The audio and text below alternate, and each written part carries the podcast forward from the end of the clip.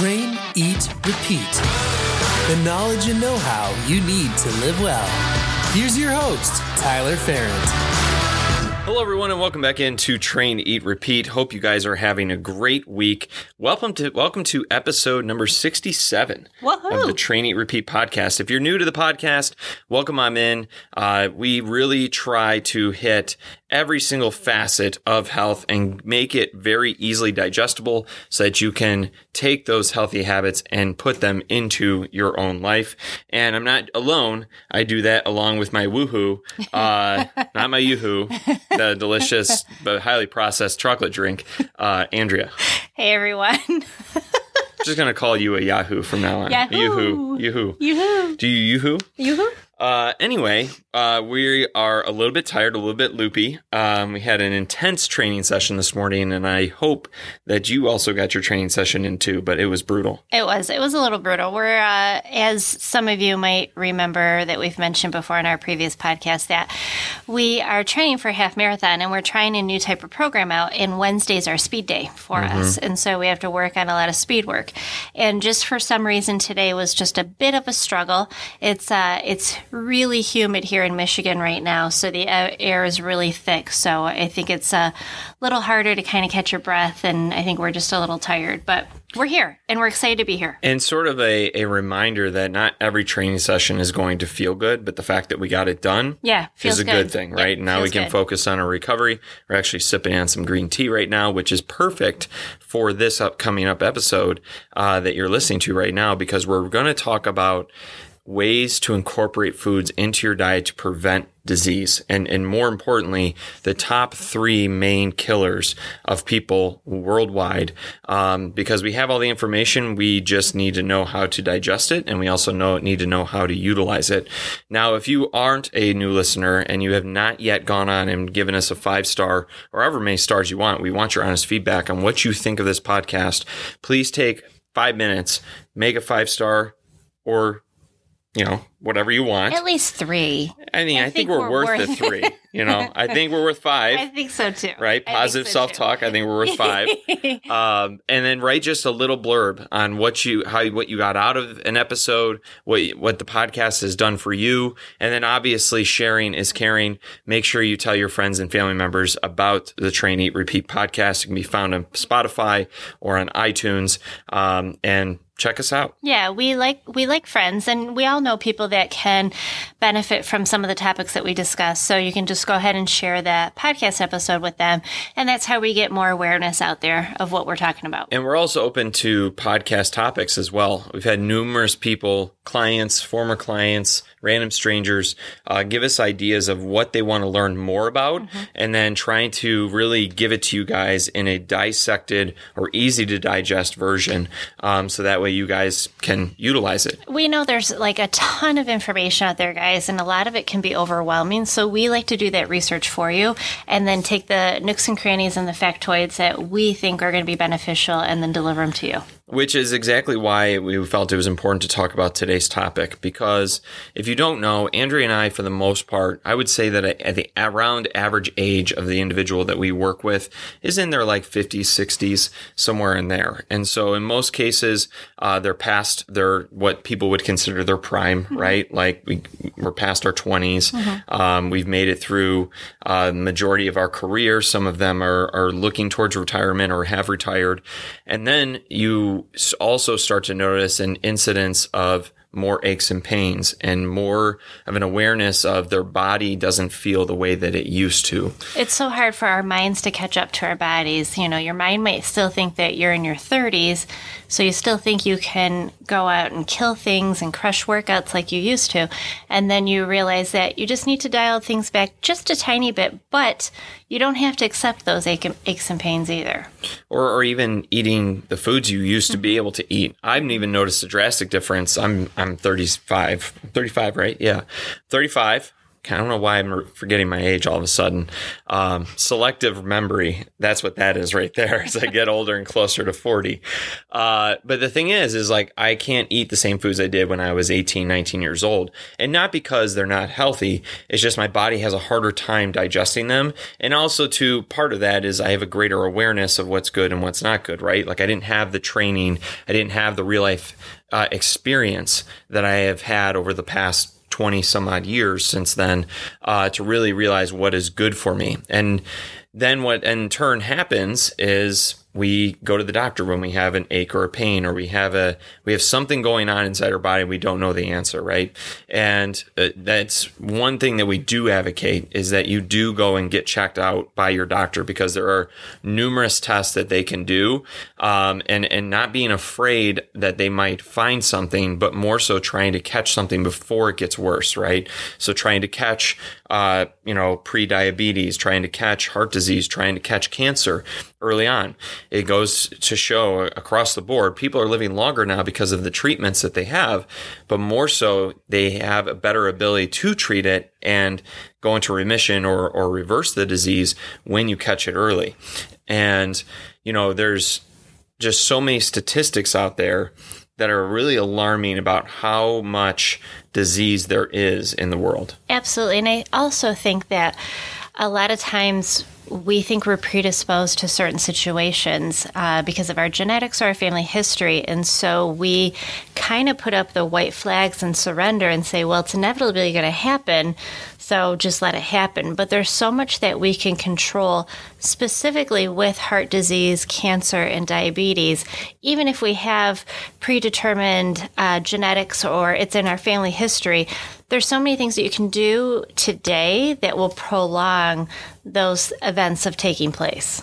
And you know what's interesting before we jump into our first topic of heart disease, which is near and dear to my heart, because heart disease runs in my family, is that not so often do people take the initiative or the proactive action to start to make changes, right? Number one, because change is hard.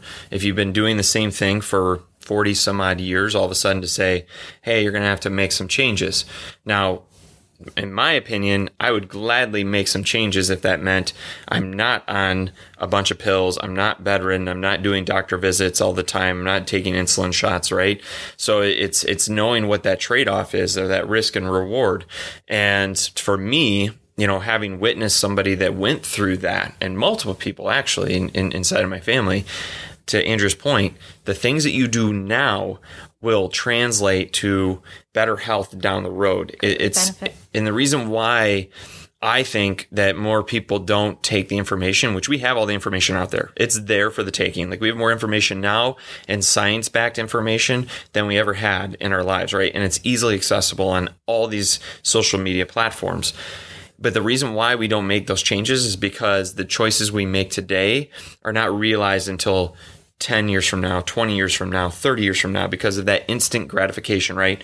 Like if we want to get healthier and we change one thing inside of our food, we expect to feel that difference immediately within an hour, right? And it just doesn't work that way. And too often it's you're at a doctor's appointment and the doctor comes in and delivers some terrible news that you know either you have heart disease high blood pressure high cholesterol a cancerous tumor or pre-diabetic and that's when we want to start to erase all the things that we've done up until that point. Mm-hmm. And it's not too late to start. I'm not saying if you if you're in that situation, we there is still hope. There's a lot of hope for you and there's a lot of things that you can reverse.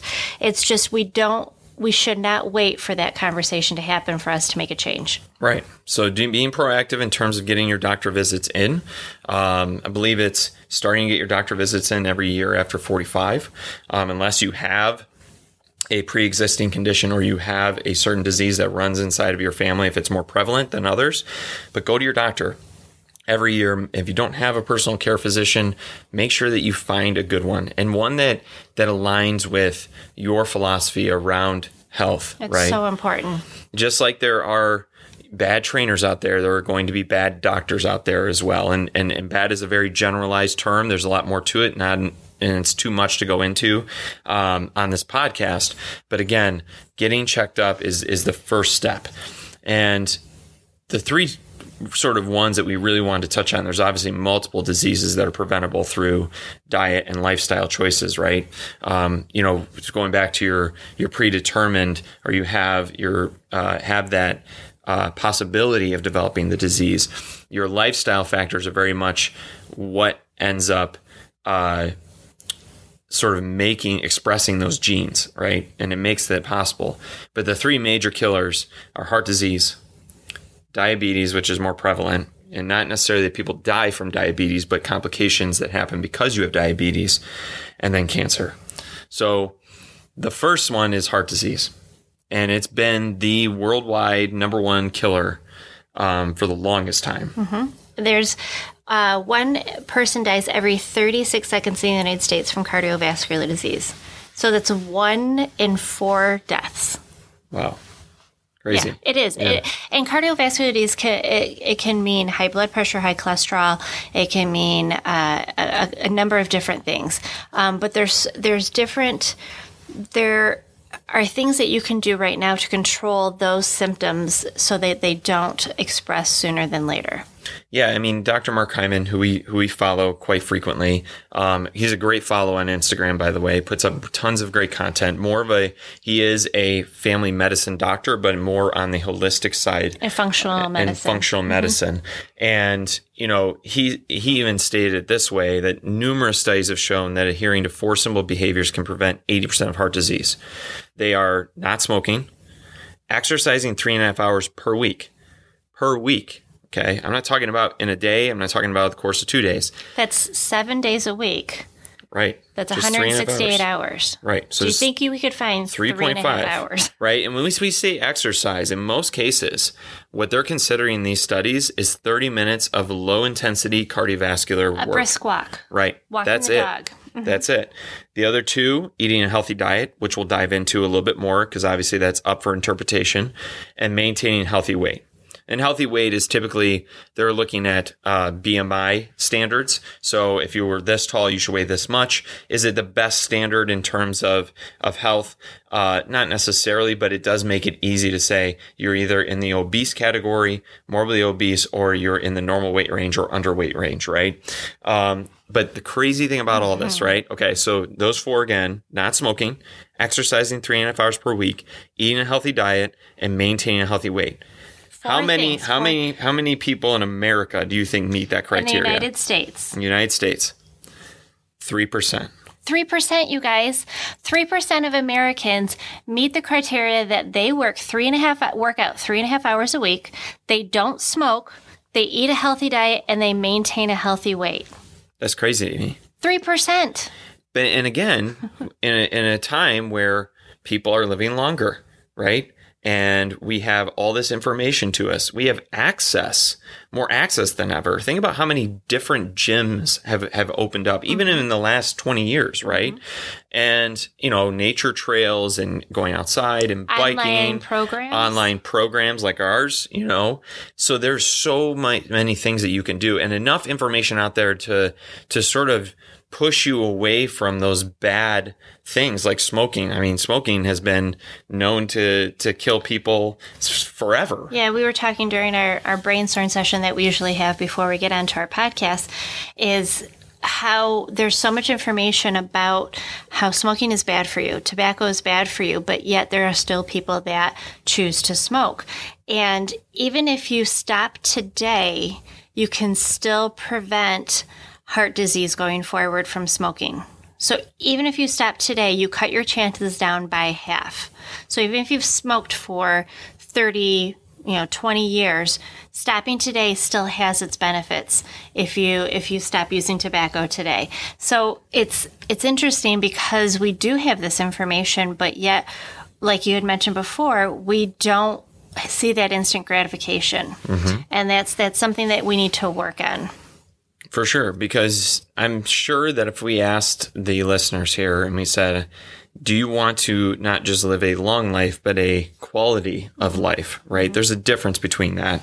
There are individuals that can live into their 90s or 100 years old but they're being held together with prescription pills and you know constant care and like is that the lifestyle that you want to live and in most cases i'm assuming that you would say no uh, you work your butt off the the first half of your life you know you're raising children and you're creating a career for yourself. And then when you retire like majority of our clients are at or near or or there at retirement age you know and you have to be stuck indoors or you can't play with your grandchildren like that should be the the sort of rally cry to say okay i'm going to make some sacrifices now so that i can have a better quality of life later You were telling me a story about a gentleman that uh, had heart disease in his family, and he started to working out and eating right. Yeah, so this gentleman, um, he in his seventies, he went in for just a regular old stress test because he had had a family history of heart disease, and two of his brothers had had uh, heart attacks that required stents to be put in in their fifties. Um, and when he went to the stress test, they found some abnormalities. So they went in, did an angiogram, which is basically where they inject dye to see if there's any blockages. Well, he had only 20% blood flow in five arteries in his heart. And this gentleman, you know, without going into too many too many details, was lived a very healthy lifestyle. He exercised. He was strength trained three days a week. He ran two days a week. Did yoga. Um, you know, ate a relatively healthy diet, uh, and otherwise lived a healthy lifestyle. But I think it goes to show that even though he had that predetermined uh, sort of condition, right, his two brothers, more than likely, even though I don't know them, didn't necessarily live the lifestyle that he did. So if you necessarily can't prevent disease from happening sometimes, right? Like when it's your time to go, it's your time to go. Right. But he, in his case, probably because of the lifestyle choices he made, he was able to elongate that from sort of rearing its ugly head by 20 years Yeah, that's huge. right? That's huge. And, you know, he got his five stents in and now he's healthy as can be, mm-hmm. right? So, yes, we're not saying that everything can be sort of cured through food, but an extra 20 years of health leading up to that point, I mean, once you have a heart attack, damage is done. Right. So there's, it's not like we, I mean, yes, you can, you can make things a little bit better. It's kind of like quitting smoking. You know, you have the lungs of a non smoker after so much time. But, you know, there's just so many reasons why we need to focus, especially on those four things. So let's dive into sort of the healthy diet around heart disease. So, first of all, it's, I think for any of these diabetes, cancer, and, um, and heart disease, uh, the big thing, big rock is eating minimally processed foods, right? Which we And talked about numerous times. you'll find as we go through the other two topics, a lot of the similar, a lot of the same things come up on how you can prevent all of these diseases Mm-hmm. are the same. It's eating a good diet and maintaining a good weight and exercising. Right. And so, you know, if we would dive into like the specifics in terms of types of foods, right? So when we say, you know, minimally processed foods, that means you're pretty much shopping the exterior of the grocery store. Yep, the the one area that I would say that you could probably go interior are like your beans, your um, nuts.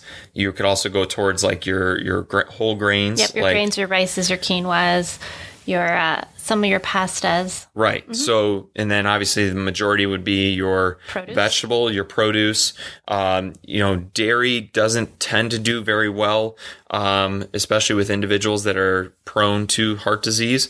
Um, the only one that I would say is somewhat okay to have sparingly would be like Greek yogurt um, for the probiotic benefit and also a good protein source as well.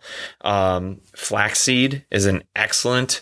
Uh, uh, seed that you can put into your oatmeal. You can also put it into your shakes. You can also put it into Greek yogurt and has been shown to decrease high blood pressure, which is again a marker of heart disease. Um, another one too, we talked about whole grains, um, which is excellent for you. And, and not, and so, so it's one thing to say, okay, these foods, but what am I mixing them in? Right. So you could have a bowl of oatmeal in the morning mixed with peanut butter, which is delicious.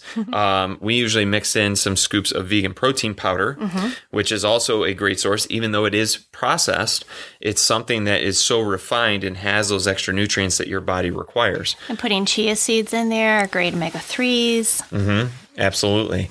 Um, you know, if we talk about like what a what a lunch would look like if we wanted to reverse heart disease, huge salad. So goes without saying. This is talking about myself. This is talking about Andrea, who's lacto ovo vegetarian. Uh, we don't get enough vegetables. We d- it's just we just don't. We can't. You the servings of vegetables. It's I think nine servings a day. Nine cups. Yeah. Nine cups so nine servings and i wouldn't even say it's impossible. I mean it just it takes a lot of work right? And if you're the individual that isn't used to eating a lot of vegetables or you don't like a lot of vegetables right your palate hasn't been shaped to like a lot of vegetables but having a giant salad is one of the best ways to knock that out. Um, and more specifically, adding arugula into your salad and beets. Uh, and the reason behind that is, as it pertains to reversing or preventing heart disease, is that it has nitrates in it. And people have heard like, well, nitrates are bad, right? Well, it's all about the delivery vehicle. So we're talking about plants, phytonutrients. So when you put those extra nitrates in there, which beets and arugula have two of the highest sources of it, it helps with nitric oxide production.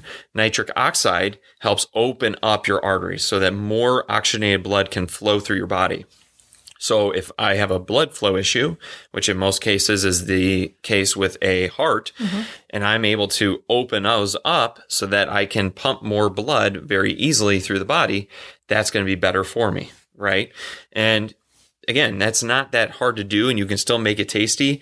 Typically, I'm making my salads with like arugula, you know, mixed greens. I'll throw in some peppers. I'll throw in some garbanzo beans or some rice. So that way I have a little bit of carbohydrates. I'll throw in some avocado. I'll throw in some chicken. I mean, that is a very filling, very satisfying meal. And when you talk about maintaining a healthy weight, something that is filling, but relatively low in calories too. And, and adding a bunch of different colors of vegetables to your salad works out great because you're getting all those different nutrients and antioxidants from the different colors. So if you're going to add pepper, go with a red, orange, or yellow pepper. Stay away from the green because you got green with the lettuce. So try and make it a rainbow in the in the lettuce that you're making. So you got your lettuce, your green, your red with the pepper, maybe some beets for the purple and adding the different type of lettuces like the arugula and the mixed greens will also help getting the different um, antioxidants that you're getting from the different herbs so to speak in the lettuce and so adding those different things will help you making sure that you're not going to have to fill any of those gaps of the nutri- of the vitamins that you might be missing So we have breakfast, we have lunch. How about a snack? So I'm a big salty guy. Uh, I have salt cravings. I don't have necessarily sweet cravings. Um, and which typically I would say, the majority would say, what's the salty thing that comes to mind? Chips, right? Um, heavily processed, usually has some form of plant oil, uh, either canola oil or sunflower oil. Um, and I'm not saying I'm not being a hypocrite. I do eat chips. Um, but the big thing is, is nuts and seeds have such a huge benefit, um, when it comes down to, uh, heart healthy, when it comes to, uh, cancer, uh, uh, prevention. Um, so typically, you know, a couple handfuls and we're talking not peanuts like No. walnuts pecans um, brazilian nuts are huge Brazil nuts are really good. and then macadamia nuts you know cashews those type of nuts not not the peanuts Right. Um, and then hibiscus tea, another great one. And in fact, there was one study um, in Dr. Greger's, uh, Michael Greger's book, How Not to Die. He cited a study where um, two cups of strong tea, so that means that they had five tea bags in it, right? So that's a really strong cup of tea. Uh, but just two cups a day, uh, when they paired it, when they put it up against the top uh, prescribed blood reducing medication, it actually did better than the medication. And obviously, drinking too much hibiscus tea, there really are no side effects. You would have to try really hard to have too much tea, right? And the same thing with green tea, which we'll talk about in a second as it comes to cancer uh, prevention. Um, you would have to eat, you have to drink like 80 tea bags in order for it to be bad. So if you're doing that in one day, like there's there's a different discussion that needs to be had. But little tidbit: if you are drinking tea, uh, try to go with the organic tea because there's a lot of pesticides and chemicals um, that are sprayed, similar to coffee as well. and then and then dinner, and this really could be just a recommendation uh, for you know what your plate should look like during any meal. But loading, thinking of it as a 20-20 uh, 60 sort of breakdown. So 60% of the veggies, all varieties, color it up. Doesn't matter how many. Make that the have. showcase. The Right. veggies should be the showcase of your dinner. 20% uh, meat or your protein of choice. So we're talking like four to six ounces of uh, chicken, fish, um, you know, making sure that it's sustainably sourced, trying to limit red meat consumption, um, and obviously processed meat like, uh, like Veggie. deli meat um, is is terrible for you. It's actually been considered a it's been labeled as a carcinogen. Um, so the same issue that happens when you breathe in you know smog from a car or you uh, you know or smoking, that same carcinogen um, is coming into your body as well. And then twenty percent whole grains. So, you know, your brown rice, you could also, even though it's not a whole grain, you could throw in a sweet potato in there, um, just so that way we have that carbohydrate source. Um, you know, fats, extra virgin olive oil, Avocado. avocado. Uh, those are all great sources. So overall, I I think the main theme here is is like we've given you an example of what a day of eating relatively would look like if you were somebody that it was either predisposed to develop heart disease or even if you're somebody that has heart disease currently there are things that you can do to reverse disease And managing your stress, I think, is a huge Mm. factor with heart disease. Because along with heart disease comes high blood pressure. And as your stress increases, your blood pressure increases as well. So, learning different tactics on how to reduce stress or how to manage stress in your life are huge. And we've discussed that. I think till we're blue in the face about how it's a, a good idea to have a plan and, on to manage stress. I, I think there's another um, uh, study done, and uh, it was quoted by Dr. Mark Hyman that 80% of disease is stress related. Stre- stre- of disease and illness is stress related, meaning that because they were under so much stress, it was, and obviously stress can also happen by eating the wrong foods, right? It's not just the external stressors that you face every single day. Um, but in the, it's like the food you eat, the processed oils, the processed sugar that you're putting in your body, storm. perfect storm, and that's where illness starts. So, not to get too off topic. So, the next one, what do we got? diabetes. So, diabetes, specifically type 2 diabetes, um, that was something that we typically would call onset adult diabetes. But now it's becoming more common in children and teens because of the obesity factor. And if that doesn't shock you, I, I don't know what else can, because that to me is something that we can control, um, especially with our kids and our teenagers. And learning proper nutrition and proper working out, moving their body is something that they're going to learn from their parents. Well, and here's the thing: is that kids want to do what their parents do, right? Um, I think you and I know enough parents, um, including yourself, that try to show them the way, right? Um, And I, I giggle because my oldest is probably one of the pickiest eaters that I know. My youngest will, will dabble and, and eat a lot of the foods that I eat, but my oldest, it's like the five food groups pizza, chicken nuggets, cheeseburgers, grilled cheeses, and tacos. Right. And oh, even myself is a good example. I mean, I really didn't open up my palate until I was like midway through high school, really. Um, but you, you very much, your eating habits are going to be shaped by what you did as a child. And good, bad, or indifferent, um, you know, you can change those, your palate. You can change the way that you eat. Um, but it's so important because if we now have kids that are pre diabetic, um, you know, basically like at a young age what do you think that means for quality of life you know for the rest of their life And, and type 2 diabetes is is due significantly to the foods that we eat and the lack of movement that we do. Mm-hmm. And and those two things are something that you can control. And we're not talking you have to go out and do speed work like we did this morning. It's just going for a 30 minute brisk walk 3 times a week.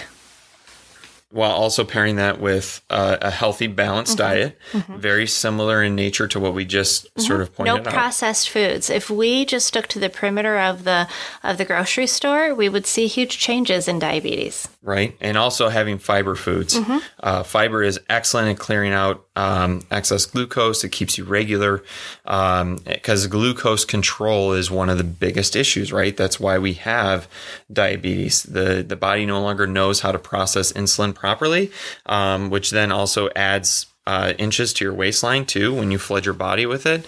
Because it's not just a carbohydrate issue and i think that's the misunderstanding when it comes to diabetes. Uh, you can still have uh, various amounts of carbohydrates.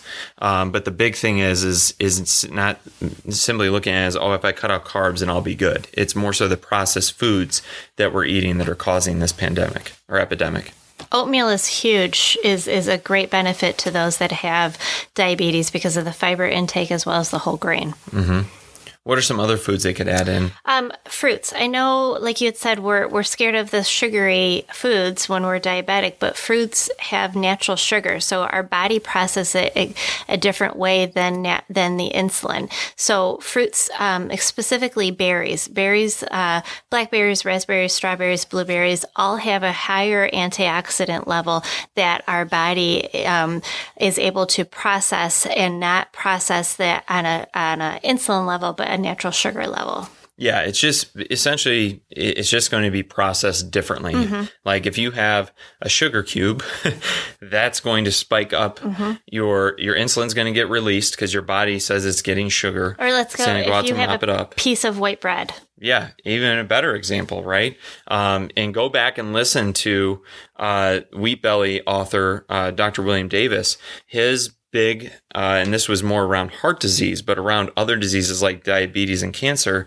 To reduce those is to greatly reduce your consumption of white flour, Mm-hmm. um, which would be in like your breads and your pastas and, and which things is like that. Which over processed Right. and that's that's that's where that processed food comes from so staying away from like you said your pastas and your bread sticking with a whole grain pasta or a, um, a bean pasta or um, a grain bread so to you know Mm-hmm. those are much better for you and that those insulin spikes won't won't spike when you're eating those foods And they have enough examples on the market right now that you can uh, use in the supermarket. Like there's uh, edamame pasta, there's chickpea pasta. there's lentil pasta right. So, I mean, there's still ways to get what you want because here's the thing the reason why people are so, uh, I guess, they they don't want to make a change They're resistant they're resistant to it is because they fear that they can't have something that tastes good.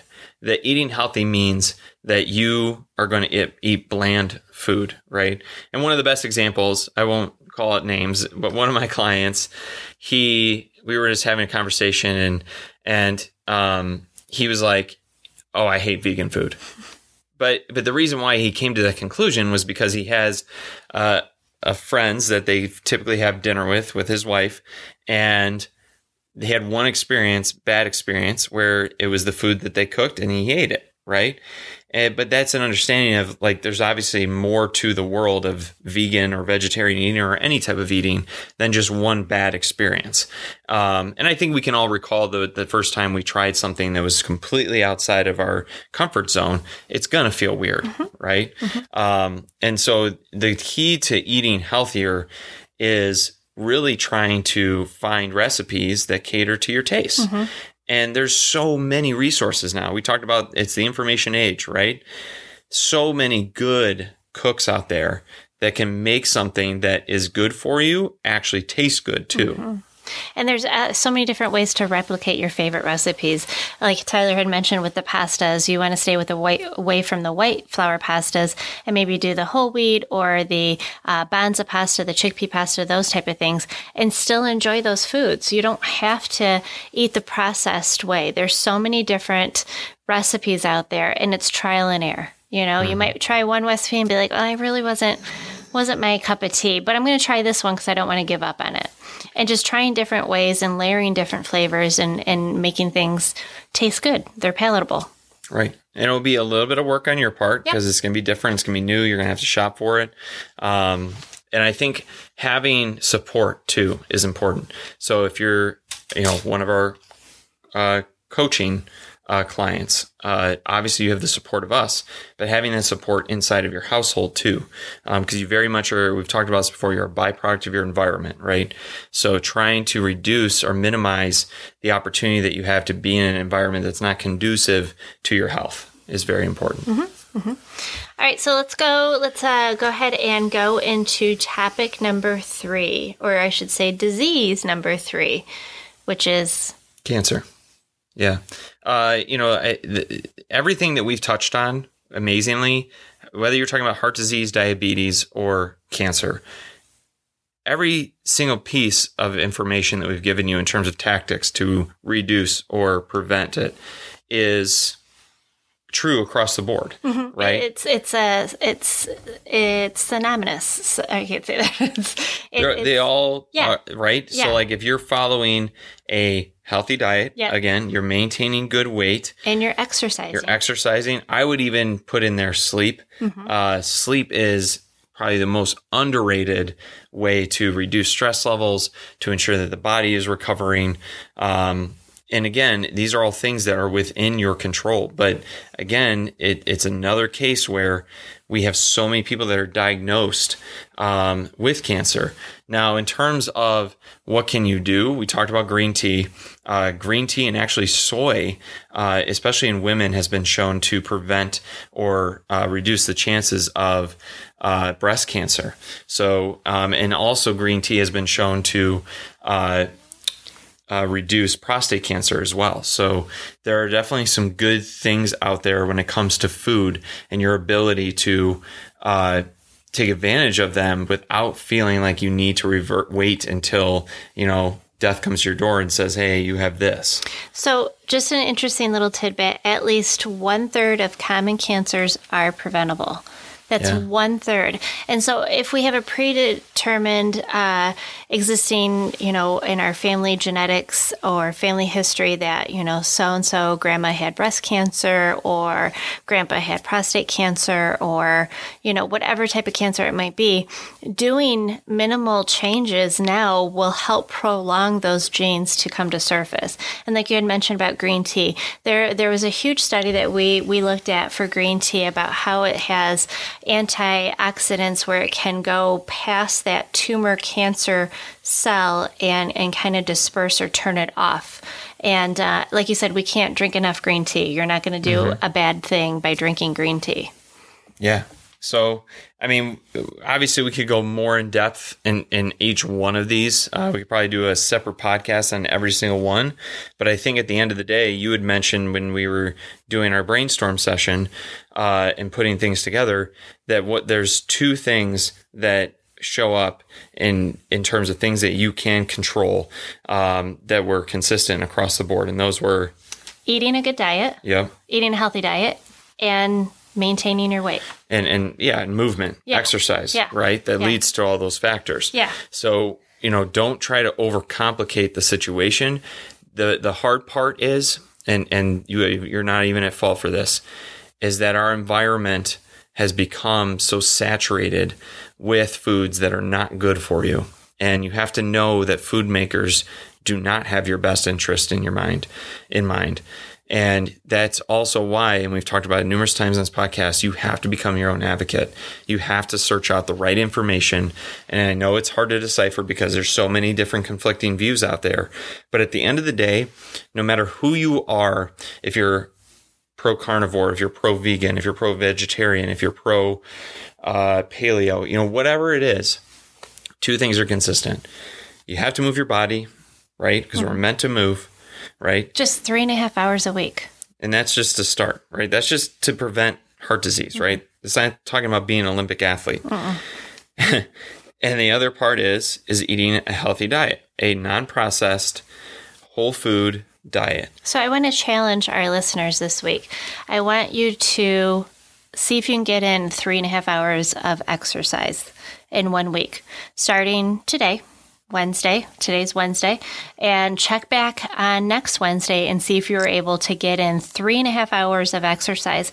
And then I also want to challenge you when you're going grocery shopping this weekend, try and shop the perimeter. Better yet, look up recipes for dinners that are one ingredient recipes like produce, vegetables, fruits, grains, um, lean uh, proteins, and, and try and eat one ingredient meals or one ingredient uh, foods for one week and see how that works for you. So you're not going to shop, you're just going to shop the outside perimeter of the grocery store and see if you're really still missing something. Minus your beans and minus your whole grains, which are going to be in those middle aisles. Um, beans are like a, a superfood. Um, and and they're delicious too when you mix them into different recipes. So yeah, I think those are great challenge, great challenges for our listeners. Um, and if you already are doing it, or you have something to add to the conversation, make sure you go on to uh, social media. You can find both of us on social media, um, or even put it in the review uh, for the podcast. So hope you guys enjoy this episode, uh, and we will talk to you guys next week. Take care. Thanks for listening to Train, Eat, Repeat. Connect with us on Instagram at fit underscore ferent or at traineatrepeat.co. Until next time, stay strong, stay healthy.